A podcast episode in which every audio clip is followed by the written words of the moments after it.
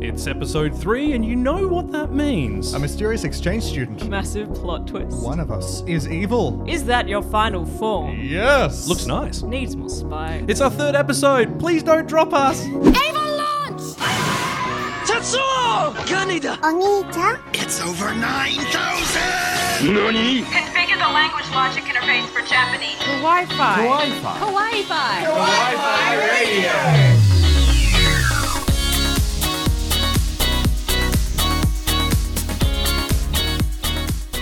Konnichiwa, and welcome to a new episode of Kawaii Fi Radio, the podcast where we look into the world of Japanese animation and film and all things in between. I'm your host, Kyle, and joining me are my co hosts, Coco and Kenny. Hi, guys. Hello. Hey How's again. everyone going? Very good. Now, this week we've had a question from a listener. Oh, awesome. Mm. So, her name's Eva, and she asked if you could only pick one anime to watch, what would it be and why? Now, some ground rules. You can't pick a film series, Aw. you can't pick a publisher or studio, and you must justify your choices. So, have a think, and uh, we'll get to the answers at the end of the show. I'm gonna Um, have to have a proper think about that. a about proper think on that one, yes. Um, there are two animes that are airing at the moment that we'd like to talk about. Obviously, um, we've covered a lot of what's going to be launched in our preview for the season, but I think we ne- I need to retract some statements I made about Domestic Girlfriend. Oh. And I said, "Ooh, watch out! It's going to be pretty risque." Um, it's not. And I disagreed with you. Remember? And you I were was like, right. I don't think so. Because no, this is because you had seen the an- the, the manga, The hadn't you? the manga? And I hadn't. Is uh, very adult orientated. bit more than risque, I think, Yeah. isn't it? a TV show, surprisingly tasteful. It's been an animated drama about relationships between people. And I feel like I was expecting that because of After the Rain, Yeah. because that was also a very contentious um, topic, Mm-hmm. but it was done so beautifully. Your instincts actually seem to be pretty spot on for this thing, Coco. I'm sure that we'll be proven wrong at some point, but Well, we, we, we have also finally caught up on The Promised Neverland. At And last. what are your thoughts? bit deathy. Uh, yeah, my thoughts are mostly are in the realms of whoa. It kind of reminds me of what's the name of the anime where they go down that really big, big hole? Made in the Abyss? Made in Yes, Abyss. Made in Yes. Abyss. Because that looks adorable and cutesy, and it's oh, there's not all everything cutesy about this. Something is going to happen that proves Mm. us all like that, that that completely turns it into a 180 degrees of oh my god, what's happening? I mean, we are This is- talking about the same people who did Attack on Titan, so Yes. expect True. emotional and you can you can really see that um, similarity in the design you see when they're doing their faces in shock. It's the exact same that animation style that they've used. Oh, absolutely. They know how to do horrified faces. And horrifying faces. Now, for those that haven't caught Domestic Girlfriend or The Promised Neverland, Domestic Girlfriend is a story about, I, I guess, a sibling love triangle due to a remarriage. And uh, The Promised Neverland is monsters and children. Is probably the easiest way to explain it. It's kids in an orphanage who um, then discover that the orphanage is being run by monsters and uh, They're being fattened up. Yes, in a, in a nutshell. Um, we'll leave that there. So, this episode, we're looking at the Boku no Hero Academia film and its new short special, All Might Rising, which have just been released on Blu ray in Japan. Now, if you haven't seen My Hero Academia, we'll be looking at the series as part of this week's back catalogue as well to get you up to date. Um, surprisingly, that uh, All Might Rising uh, special, quite short. Very, very short. I was expecting, yeah, a bit more like uh, episode length. yeah. They packed so much into it, didn't they? They did. A lot of emotions in there. Um, on the note of uh, films, have you ever wondered how you can get an anime feature to be shown at your local cinema? Well, we got the chance to chat with Marg Cortez. She's from Half Symbolic Films about how anime distribution works, and she has a few great suggestions of what you can do to get your local cinema chain to start showing some of the stuff you actually want to see. Um, obviously, I'm sure there's plenty already there, but uh, if you want to get something from Japan, th- this is where you can start. And as this is episode three, is three episodes enough to tell if an anime is good, or is it just enough to scratch the surface? So we're talking about what is known online as the three episode rule. But before all that, we need to go to the news. Making headlines. Really? Sort of. Anime news.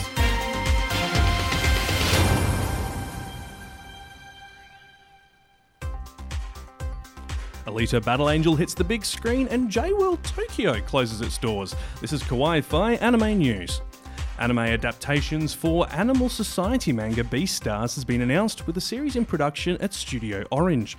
The announcement was made in the 10th issue of Weekly Shonen Champion, with Demon School manga Marai Mishata Irumakun also announcing an anime adaptation in the same issue. Manga Taisho nominee Astra Lost in Space has also announced an anime is on the way, with a premiere expected sometime this year, and the eighth volume of Miss Kobayashi's Dragon Maid manga has also announced a second season is in the works. Alita Battle Angel has finally hit cinemas in North America and has jumped straight to the top of the box office, claiming the number one spot on its opening night. Alita opened to 8.7 million US dollars in the States on Thursday, making it the number one film for Valentine's Day, and already has a solid start internationally, taking over 40 million so far. Box office predictions suggest the film will take in just over 30 million in its first five days in the States, but will have to make a solid profit over its 170 million budget to be considered a success. The Hollywood adaptation of hit anime film Your Name has announced the director of the project, with the Western adaptation focusing on a Native American woman and a man from Chicago. Director of the Amazing Spider Man films and 500 Days of Summer, Marc Webb, has come on board to direct, with screenwriter Eric Heisserer heading the project. No planned release date has been announced at this stage. Tasty streaming service Crunchyroll have added seven new animes to their simulcast lineup, with Domestic Girlfriend, Dimension High School, and The Magnificent Kotobuki all landing on the site. Joining them are Pastel Memories, How Clumsy You Are, Miss Uenamo, WZ, and Bang Dream Season 2, with Bang Dream's first season already on the platform. Weekly Shonen Jump's J World Tokyo is closing its doors this weekend, marking the end of its six year run. Despite the hub of Shonen Jump characters closing down, there are two new attractions opening featuring the Naruto franchise, with a new Naruto attraction opening in Hyogo Prefecture this April, and the indoor theme park coming to Shanghai New World Shopping Mall in China. Three anime films have confirmed their plans to release their features internationally, with Penguin Highway, DanMachi's Arrow of Orion, and the new Code Geass film all heading to Western screens this year. Code Geass Lelouch the Resurrection will be heading to North America cinemas on May 5th, with the English dub following on May 7th. Penguin Highway will start appearing in cinemas from April 12th, starting in the US, and it's about to head out in the UK as well. While Is It Wrong to Pick Up Girls in a Dungeon, The Arrow of Orion have announced on Twitter the international release dates will be coming soon. It also appears Aeon Cinema Chain may have broken embargo, or at least made an error after they listed the Konosuba film for a July 12 opening date. The listing has now been removed from their website with no further explanation at this stage. In dub news, Sentai Filmworks has announced it's creating an English dub for 2009 gender swapping Girls with Guns anime, Kämpfer, and the Rising the Shield Hero has received a sudden mass dub to bring it up to date, with all future episodes planned to be dubbed and released on the same day as the simulcast episode. And that's your anime news for the week ending February 17, 2019.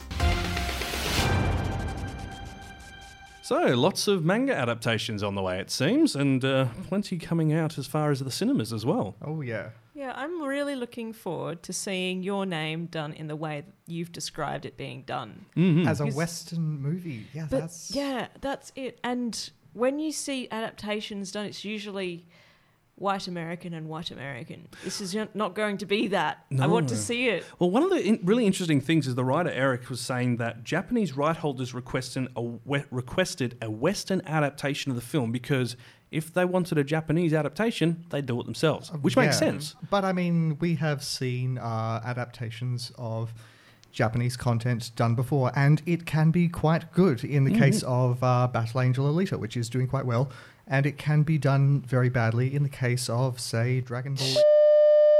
Sorry, we just lost transmission there. Yeah, a I- second. I- I, don't I know, don't what, know happened. what happened there, Ghosts like- and gremlins got Yeah, into yeah. I swear that happens every time we mention Dragon Ball.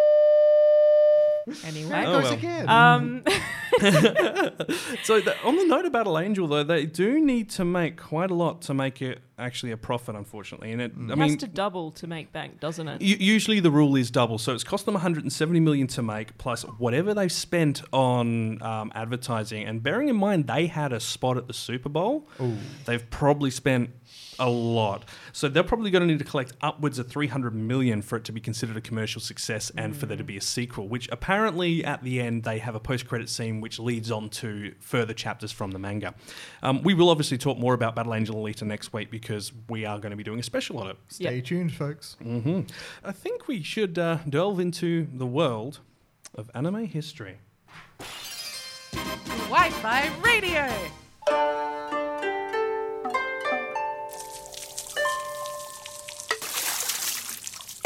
Anime history.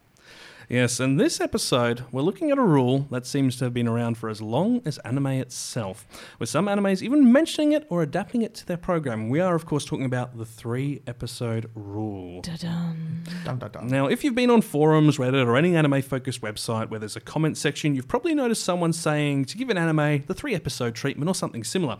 And it's a rule many anime watchers and otaku seem to come up with to help them sift through the deluge of anime we get every season, because let's be honest, there's a lot.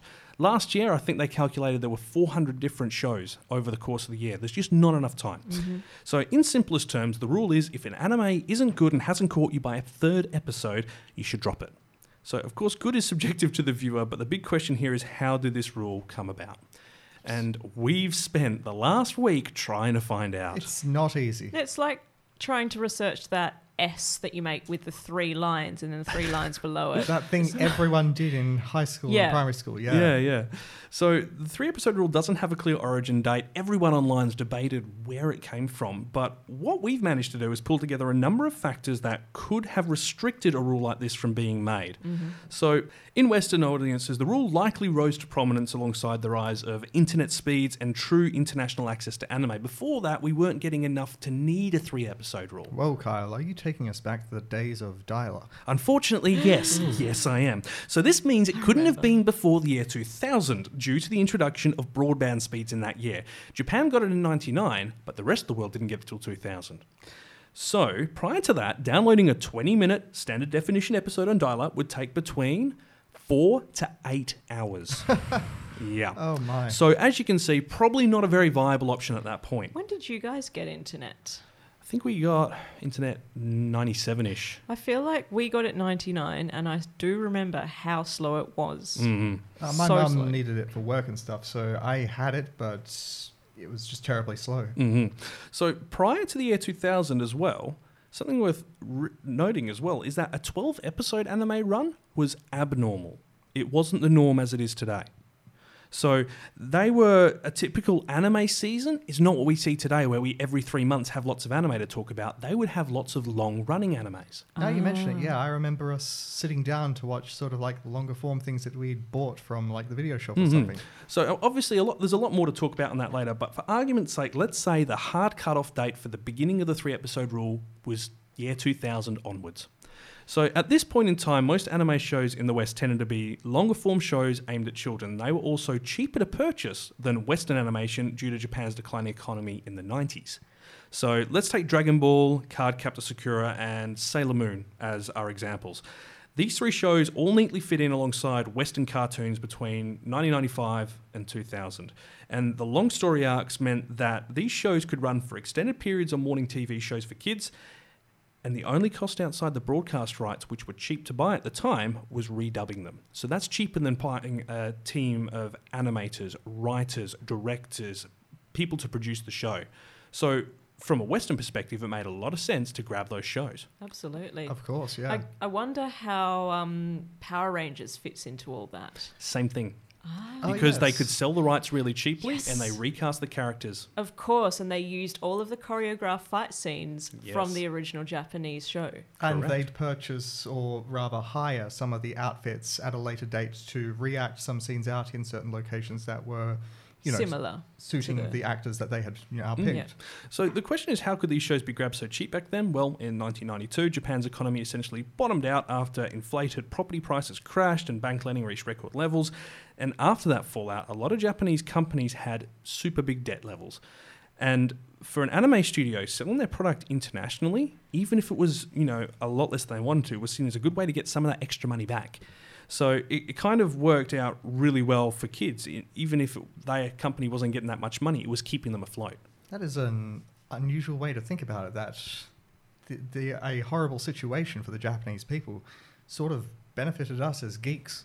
Yes, but I mean, th- then of course we had our own bottoming out of the property market about a decade later. So you know, What goes around? but when when you look back, you can't say that Dragon Ball, Card Captors, or Sailor Moon would have been looked at with a three episode rule in mind. Absolutely no, not. No. absolutely So not. they've got long story arcs, mid season twist for kids. It was something new and it was something different. Therefore, considering a three episode rule wasn't even in the equation. You could jump into Sailor Moon at any time Mm-hmm. and just pick it up. Yeah, absolutely. Uh, Card Captor Sakura and Sailor Moon had a uh, meta narrative running, but they were mainly a monster of the week kind of a Ve- thing. very it was, uh, episodic. it was a very formulaic story. For Dragon Ball, though, no, that's a that is a long running tale. hmm But even if you jumped in in the middle of that, you would still get hooked. It didn't matter how many episodes because it was just something really different to anything we'd seen before. Do you want to know how hooked I got on it? Sure. I failed my chemistry exam because I had the song in my head.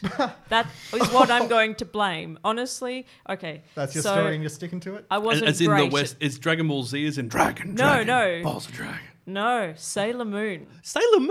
Yeah, seriously, it just kept on repeating itself. I was trying to. Co- I I was so good. I got up early, ate my breakfast, prepared. Okay, so what's Dad's watching TV? What's on? Okay. And I caught the opening song, and I was like, okay, wicked. Off I go to my exam. Or oh, honestly, no. I'm not. A, gr- I was not a great student of chemistry, but anyway, I would have gotten a little bit more of a mark if I hadn't had "Fight Evil" by Moonlight over and over in my head or for, for, for three hours. Well- it did not stop. Oh, we are so changing your Oh, yeah. later. So this kept Western kids entertained. Obviously, they kept the costs low, and all the while it fed money back in Japan's animation industry, along with creating our first generation of Western otakus. So, at this time, you could also say the three episode rule wouldn't work for the 26 episode series we were getting either.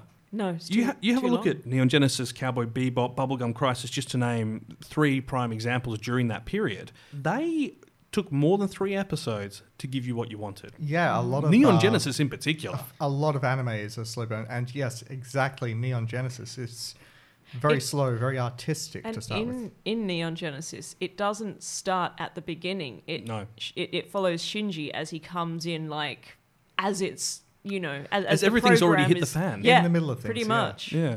Now, at this time, 12 episodes animes, as I mentioned earlier, were a lot less common, and shows between 24 and 55 episodes made up the bulk of animation being exported between 1990 and 1998.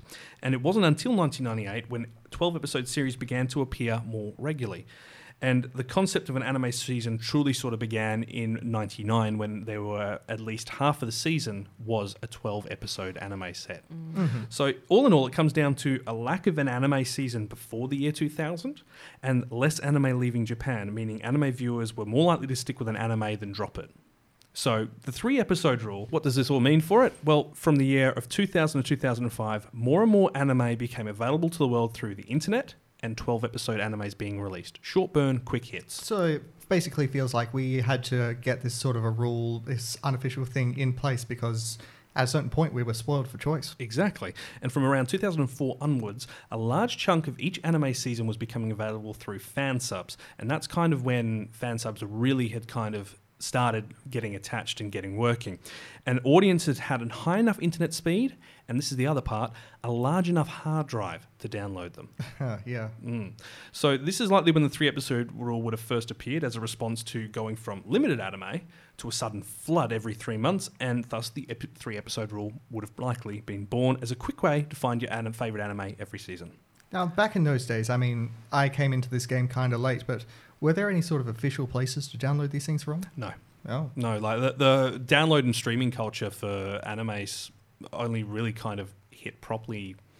I'd say since Crunchyroll came about. Um, Before that, it was you'd find it on random websites and uh, mostly through uh, download links because actually hosting it online was quite expensive. Of course, yeah. hmm And I mean, what it comes down to now is well, we are getting a lot more of Japan's 12 episode animes every season.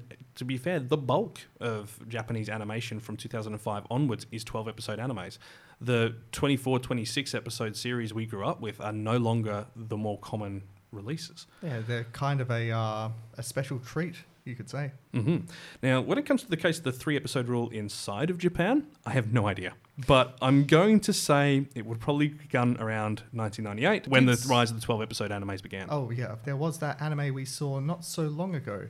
Uh, Anime-Gataris. Yes. That, So- That.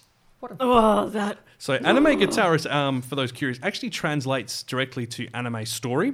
It was based off a short um, film made for one of the anime conventions in Japan. I believe it was Anime Expo. Yeah. and it's fantastic. and it's very meta. It talks about anime culture, but the first two episodes took a while to kind of get going. It was very strange, and then the third episode, they actually referenced the three episode rule. Yeah, and they took it up a few notches. they didn't literally they? took it up like to the next level Yeah, that 'cause episode. I was, I think you, I'm not sure if you'll remember, but at the time I was like, uh, I could l- take or leave this, and then Mm-hmm. three, the third episode hit, and I was like, right, we need to watch the rest of Mm-hmm. this. And it bottomed out. I felt so betrayed. I, felt- I, wouldn't was say it- expecting more. I wouldn't say it bottomed out. They just kind of went to Off the rails, like yeah. animes do. I, I it's, guess it's the funny thing about this thing. It's about like a young girl essentially being introduced into Japan's otaku and geek culture, and basically being introduced to anime in general. And to a certain point, I think it was sort of guiding the audience into it as well. It was sort of almost a very meta documentary. Hmm. It was. in, in a way, yeah. I do. Ha- I think I have to rewatch it. Yeah. So I, I guess well, let's let's look at the benefits and problems um, with that three episode rule. So the three episode rule does work with some anime. And this is especially anime with well treaded plot and character types. These are your idol animes Harem and your harem animes. and while they can be good ones, and no offense to anyone who does enjoy them, they're not my cup of tea. I like harem anime. I know you do. I'm gonna say it proud. I But- like reverse harem. um, but wh- while those are fairly straightforward affairs, it w- isn't going to work for every single one of them. So it still isn't a hard and fast rule anyone can apply to.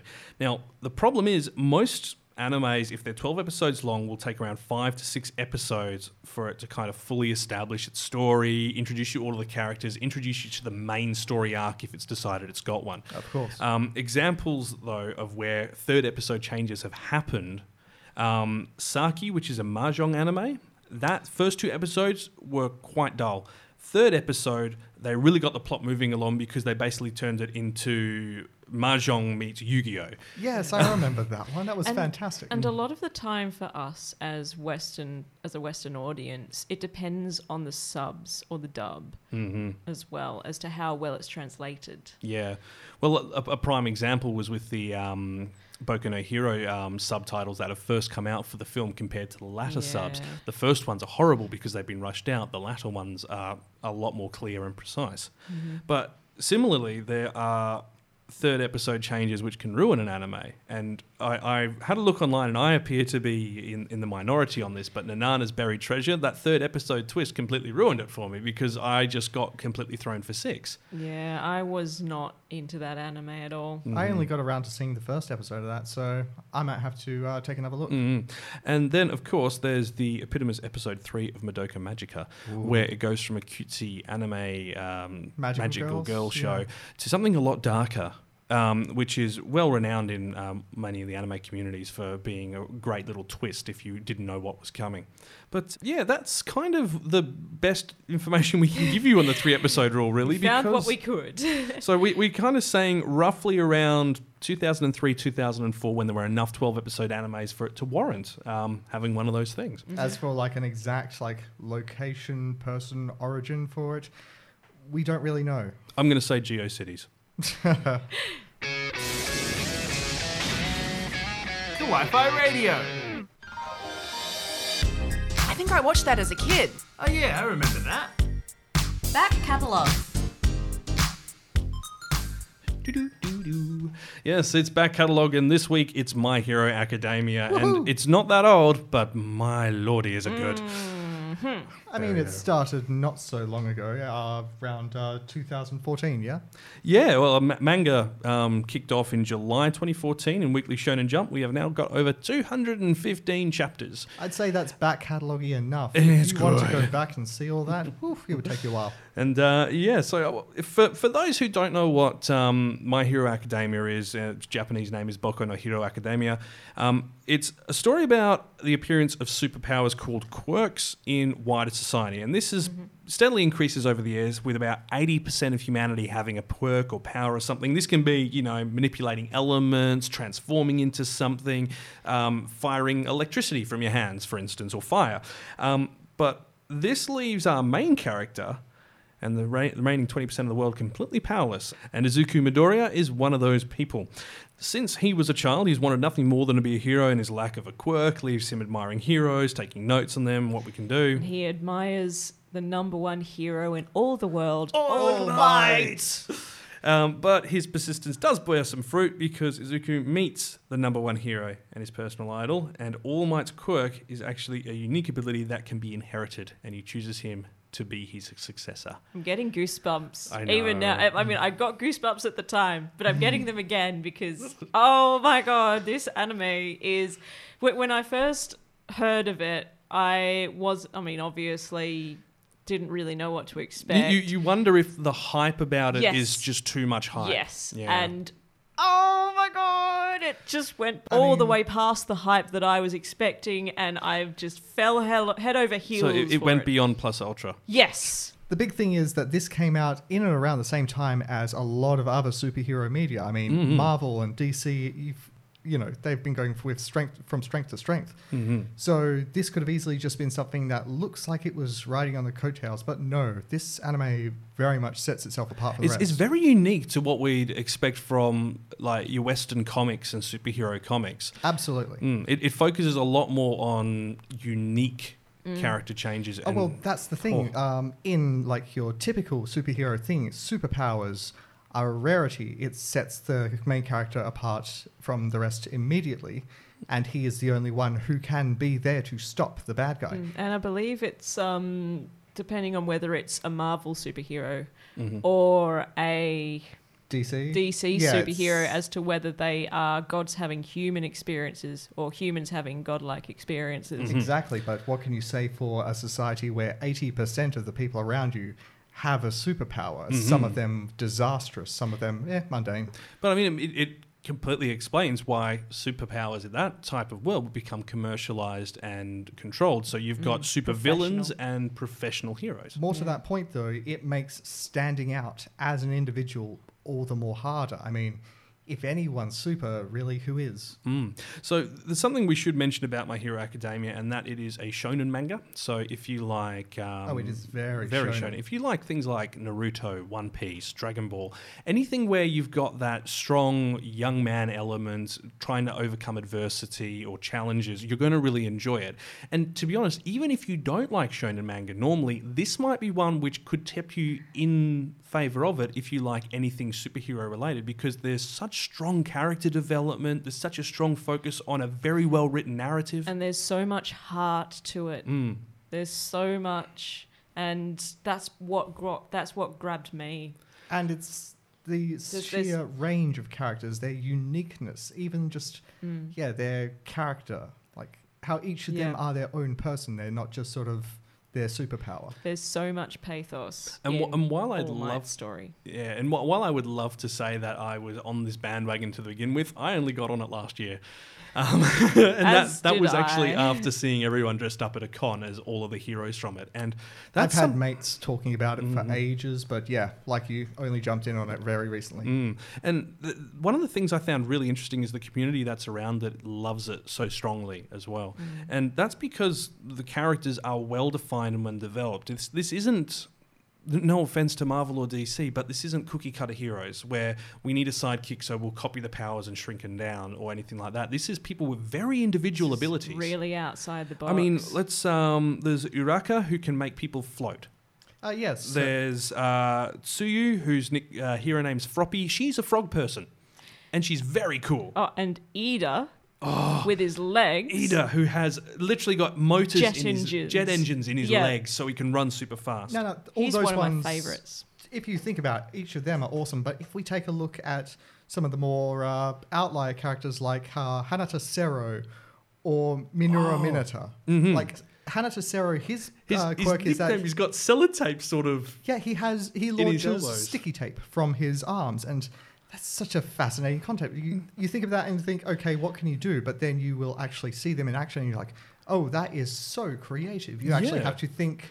And Mi- Minato, who's basically he's he's got a purple head with balls that look like grapes on it. He's got like one of the moves called Grape Yeah. Rush. He rips these balls off his head and throws them, and they stick to things. Yeah, they are super adhesive. Can we also discuss Aoyama Yuga?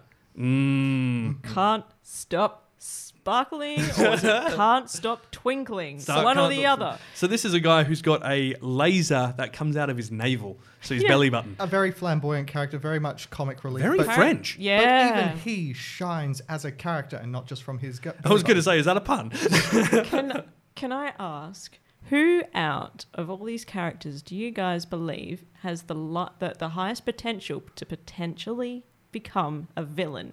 See, for a long time, you'd think uh, Bakugo, Yeah. because the way he's positioned and now, um, for those who haven't seen it, Bakugo is uh, Midoriya's childhood friend, but he's a bit of a nasty. He's a bit of a douche. his he's a bit of a superior car- his superiority complex is just you know. Mm. And then you meet bounds. his mum and you understand where it comes from. yeah, yeah. Um, but he, th- there's there is a whole story arc involving him with um, the villains trying to turn him to his side, and it's not going to work. So he's just an abrasive character. He's not an evil character. He's which, something of Midoriya's rival for the Yeah. title of greatest hero, which is very different to what we see in you know Western comic adaptations, where it's all about you know the villain betraying mm. someone or you know someone basically having similar powers or you know th- there's that similarity complex. Whereas here they've tried to- they've set it up and then completely went off on a different direction with it and it's great. Mm-hmm. Now if i had to pick someone out of all of them i'm going to say Mineta because he's a pervert He is easily swayed. How far will he go for pictures of boobies? Well, that is the question. Um, but I, I particularly like um, uh, Kyoka Jiro, the girl who's got the headphone jacks that attach to her ears. I think she's got some of the coolest, most ninja abilities because she can plug into a wall and listen to sound waves and hear, you know, sound waves refracting. She can plug them into speakers and use noise to deafen and make people go unconscious, among other things. Yeah, it's what a fascinatingly original hero concept. So we haven't far. seen anything like that before. So far, my favourite, well, the one I most enjoy watching whenever he's on screen is Iida. Mm. Because I actually think that he has the potential to become a supervillain. Because he is so he's so focused on on what's right. I mean, he's the class rep for a reason. Yeah, Yeah. He's so upstanding and so focused, but I feel like he's got a lot of pressure behind him, and there's Mm-hmm. just something about him that I reckon is a potential. I don't know. We'll have to wait and see. Mm. Now, I think the art style of this has been very well done. It's it's done by Bones. It's very similar to what you'd expect from Dragon Ball style, um, uh, One Piece, anything that is in that shonen sort of genre where the colors are quite bright, quite vivid, They the use- lines are quite hard. They hard. use so many different types of Mm-hmm. styles to illustrate all these different heroes Mm. and students. yeah, they do. And then that's nothing to say of the writing quality as well, because normally uh, a story can be good, but the writing can be terrible. Yeah, I mean, but as you said, this is Bones, and if you look at the sort of things they are involved in, we've got uh, Ouran High School Host Club. That's an old favorite of mine. Um, Soul Eater, Mob Psycho 100, Space Dandy, Full Metal Alchemist Brotherhood. So they, they, they've got they've done quite a few things. To be fair, they have done some pretty rubbish things as well. But um, Yeah, the there's hits, there's misses, We'll but them that's a that. lot of hits. But it, it all comes down to that ro- quality of writing to begin with. And all of those shows that you've listed have good quality writing in the manga to begin with. And that translates very well onto screen. Even Space Dandy, which, gee, we'll have to have a long Love talk about that. that some other time. I love Space Dandy. And lastly, we, we should talk about the musical score because, wow. Yes. Oh boy. Um, I actually have some of those. The, so th- we're not even talking about the intro or the outro. We're talking about the music used in the background during scenes. I have some of those songs on my gym playlist. They are that good. I try not to listen to it while driving. I know I'll go fast.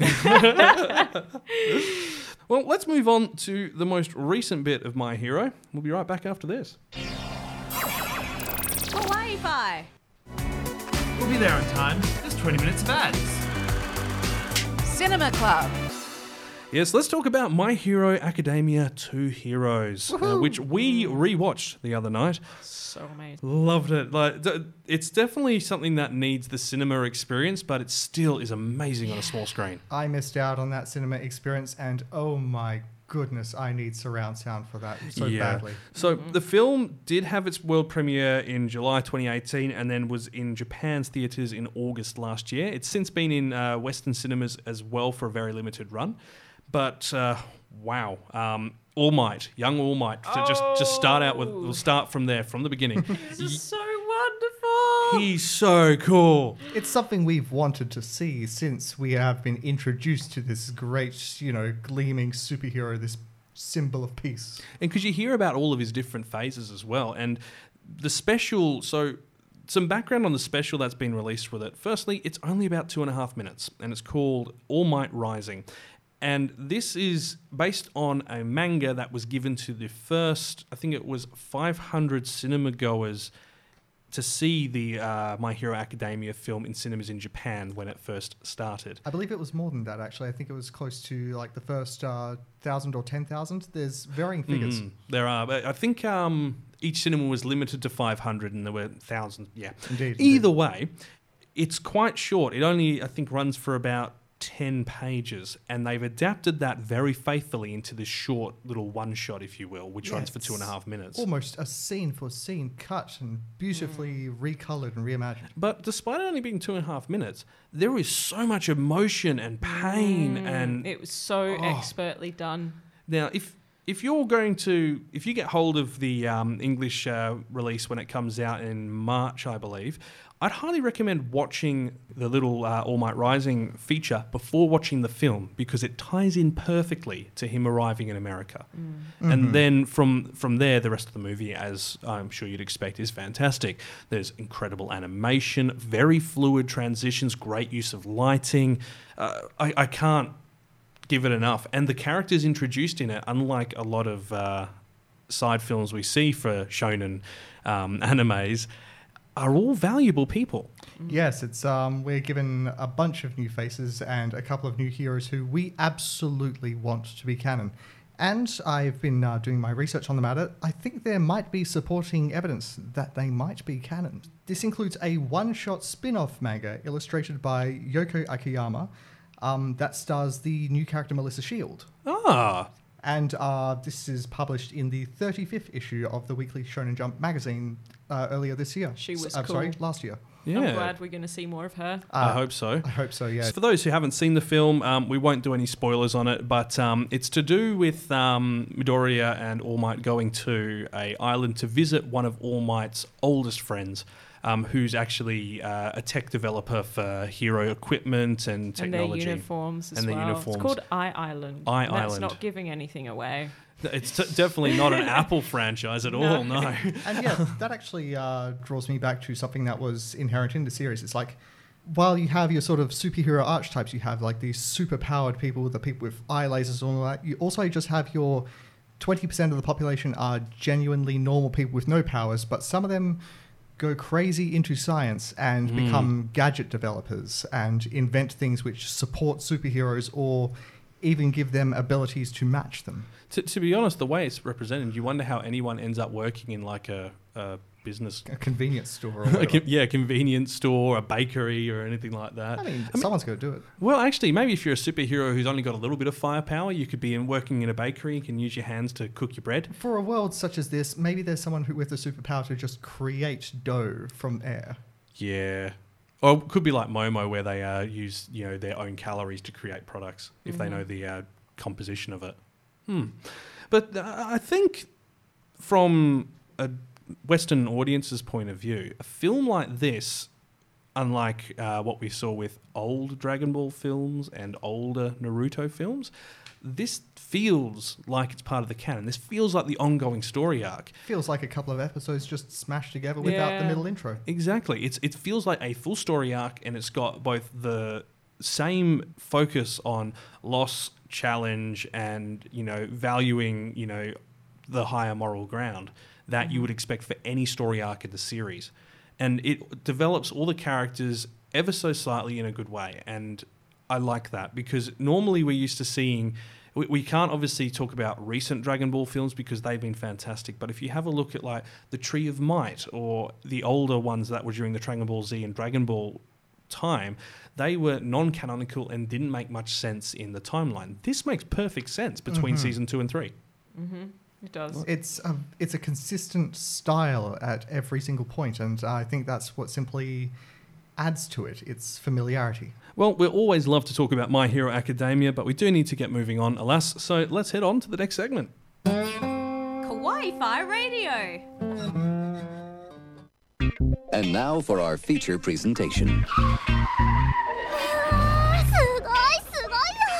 Now featuring This feature, we're looking into the world of anime distribution with more and more anime films finding their way into cinemas around the world. It's had us wondering what's involved in getting an animated feature on the big screen, and luckily, we've managed to get hold of someone who does exactly that. Marg Cortez of Half Symbolic Films. How are you doing today, Marg? Hi, good, good. Thanks for having me. So, uh, how did you get involved in international film distribution? Uh, my involvement is a bit of a it's it's a little bit of a detour and at the same time a natural progression. So my experience before starting Half Symbolic was in film festivals. I was working with the Japan Foundation and uh, was part of the programming team for um, three and a half years, um, and that's four seasons for the Japanese Film Festival. And through that, um, naturally just get to know different um, film distributors, sales agents in Japan. And um, after after a couple of years, I thought, you know what, I would love to be able to distribute films on my own as well, and that was the starting point. Okay, so what's the process of getting an animated feature from the studios in Japan to our local screens? It is uh, honestly, it's pretty straightforward in in theory. so um, you either contact a, a sales agent and a distributor. And then you work on, you propose your own terms, so then you work in an agreement, and then you get the film, and then you go about marketing that locally as well as securing um, cinemas that will screen it. Now, the what changes is how you get in touch with them. There are different ways. You can either go travel to different film markets, or um, nowadays some people it's also it all it's all online. Um, you can go research, or if you've already got these connections, they have ma- um, industry mailing lists, and you find out about films. So if you can't make it to film markets physically, go overseas and go to these uh, markets, then you can um, contact the distributors or the sales agents directly, and you can preview the film. I like the sound of those film markets. Um, what uh, kind of challenges do you face with uh, trying to organize these screenings? I think it's actually um, once the film is, if you think of it as physically shipping a product, it's when it enters Australia Mm. that's quite challenging for us. So it's um, what that means is trying to get cinemas to screen the films. So that can get quite challenging because we have a lot of, of course, Hollywood content still dominates screens, but at the same time you have other foreign films. You've also got indie features and. Um, uh, other Asian films as well as other animated films to compete with for space in cinemas. Wicked. It sounds like you travel around a lot. No, no, I don't. It's a very half symbolic. Is very much a. Um, it's a startup, so it's um, two of us running half symbolic, my Ah. partner and myself. Wonderful. I did travel just once um, to a film market, so uh, we uh, I went to the um, Asian film market in Busan last year to see what sort of Asian films there are. Although Busan kind of happens, that film market happens at the end of the year, so in relation to the other film markets, it's one of the last ones to um, to happen. So you get a different mix of films. You get a, um, a bit of both of um, new films as well as, I guess, what you could call the rejects or films that haven't Mhm. been picked up Yep. yet. We do love watching those. Yeah. Absolutely. Um, I was wondering, have you encountered any issues like with cultural aspects being lost in translation? It, it is um, actually very interesting, especially within animated film, Japanese animated films or Japanese anime. It's because the main audience for anime obviously are quite, quite familiar, people who are quite familiar or have a degree of familiarity with mm-hmm. Japanese films and Japanese customs and Japanese culture. So it's really when trying to cross over to a ma- more mainstream audience that things like, oh, will they understand what this term means? Will they understand what this sort of like uh, relationship between these two characters, like you know the whole senpai kohai that sort of relationship. So um, it can affect translations wherein for say Lu Over the Wall, which uh, screened in cinemas a couple of weeks ago, we had to um, we there were certain I guess translations that could have been uh, difficult to understand, but the Japanese production did a very good job, I think, of um, providing the translations for that film. Whereas we have one film coming up um, called Night is Short, Walk on Girl, and that's based off the uh, Tatami Galaxy universe. Okay. I guess um, fans who are familiar with it know that it's very, uh, the pace is really quick and there's a lot of dialogue. So it, it was really hard trying to decide which translations to put in, uh, like, or which, you know, which translations to improve and which ones not to, because then you can be like, uh, what's a maneki neko? It's like a lucky cat. That's pretty easy. But there are other things like, what is a tengu? And you're like, how, how can you, you know, how can you um, translate that in just one or two words? Because often there are words that don't translate directly into a single word in English.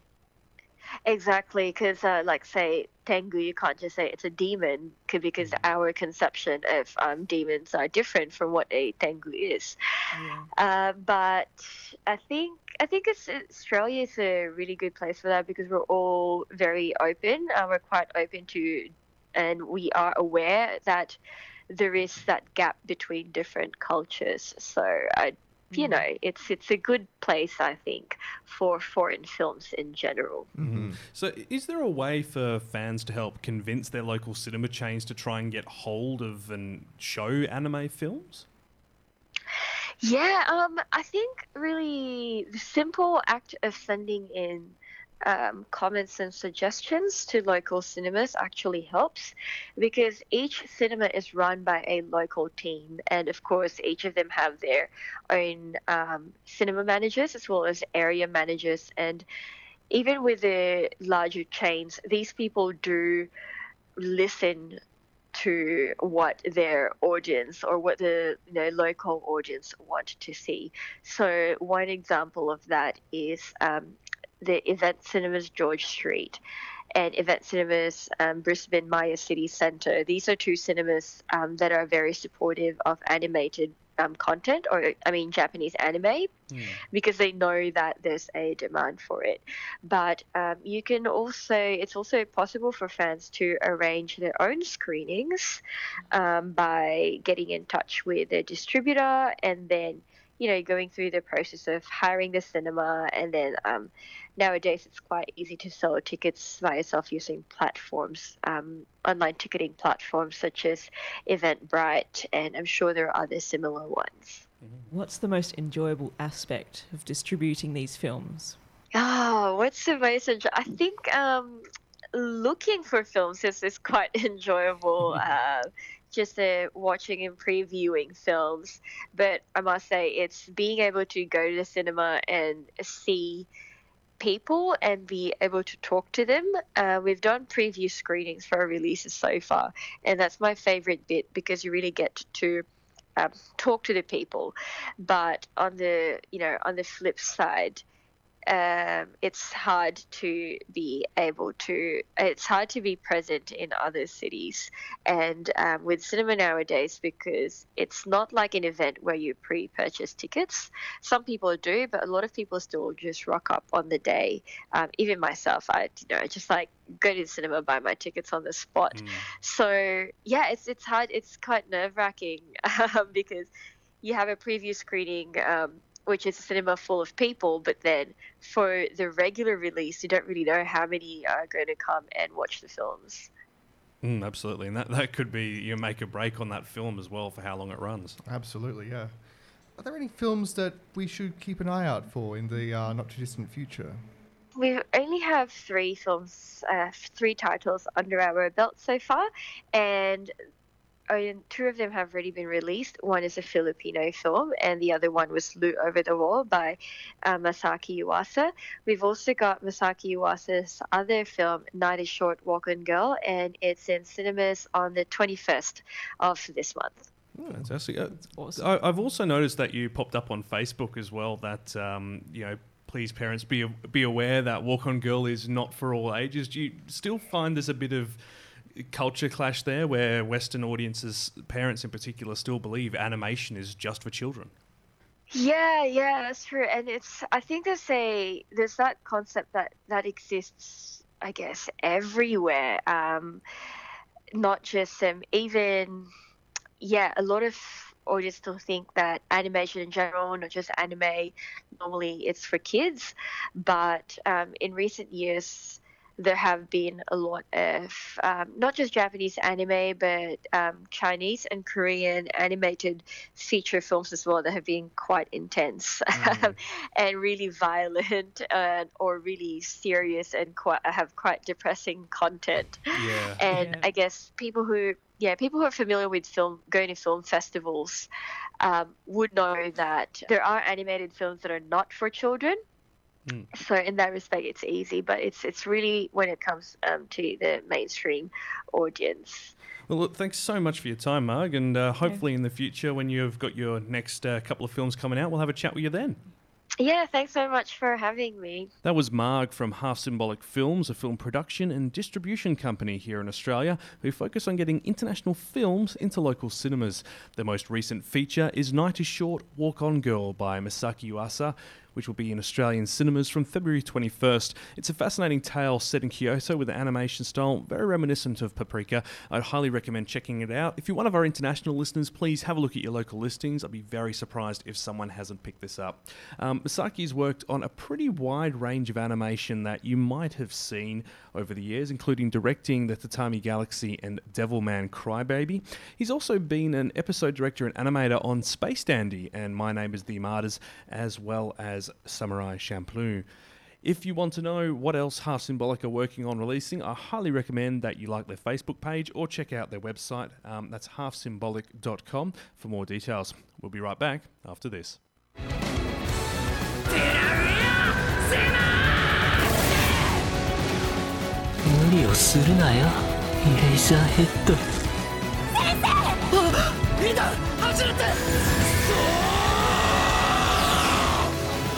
平和の象徴オールマイトに息絶えていただきたいと思うオールライトさらに向こうへうるせえ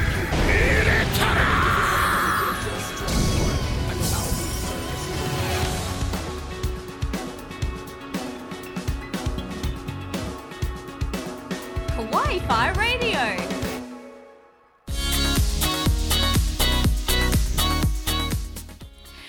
And the subtitles to what you just heard were Good God, Maulmice is amazing. Pretty much, yes. Yes, that was our little uh, piece together we did of some uh, editing of clips from My Hero Just to Academia. give you an idea as to how epic it can get. You just do have to watch it. It's How epic amazing. it sounds. Yeah, it sounds pretty epic too. So we should answer Eva's question. So, Hmm. just one anime. Ah. Who wants to start? So, I actually thought about this a little bit as you said it. I was going to say laid back camp because Mm. It's something nice to have in the background, but I think I've actually changed my position from doing the show. I'm going to say My Hero Academia. Oh, fair enough. Well, I, I think we know your reasons why. It's there is enough uniqueness in the universe to ponder what could be. Mm. It's it's awesome. All right, Coco, what do you think? It was a toss up for me because um, so much actually touched me about Jiraiya's story in Naruto. I think Mm. you remember after I watched that, I was in tears for a I, while. I think most of us were. yeah. Um, I'm not but crying. Shut up. You're crying. I'm gonna I, maybe ask me the question in another year. My answer might change, but this is going to be Dragon Ball for Fair me. enough. Well, I'm going to do something that you probably wouldn't expect, and I'm going to say Cowboy Bebop. And I know we love Cowboy Bebop, everyone does, but there's something about it. Firstly, I'm an audiophile, I'm a musician. I love it when there's a good quality of audio in there, and the music Oh. throughout that Oh, show yeah. is phenomenal. It is um, beautiful. The seatbelts and Yoko did a, an incredible job for it. But more than that, there's such variety in the episodes because sure we have a lot of serious episodes in the last story arc, but we also then have episodes around having accidentally dropped some mushrooms. One of my and uh, favorites. what was the And song called? happens? Chicken Bone, with Ed wandering around and everyone else uh, thinking that they're uh, on the stairway to heaven while walking around the bebop. I, I or Yeah. talking to bonsai plants about the meaning of the universe. exactly. Yeah. There's- Very space dandy. yeah, there's well, it explains why some of the team went on to make Yep. it. But there's there's enough in the that 25 episode run to give you a really interesting experience no matter what point you come in on. And even if you're not watching it from beginning to end it's always something new well, that's enough of me jabbering. Next time, we are going to talk about Battle Angel Alita, which is in cinemas as of today. If you haven't checked it out, go check it out. We've got to support what sounds like an actual good adaptation of a Japanese film. Um, we'll be having a look at the history of the manga, the two one shot OVAs that were released, and obviously the resulting outbreak from the film and how it's doing. But between now and then, enjoy yourself, have lots of fun, and watch some anime. Goodbye. Bye. Cheers. Catch See you ya. later.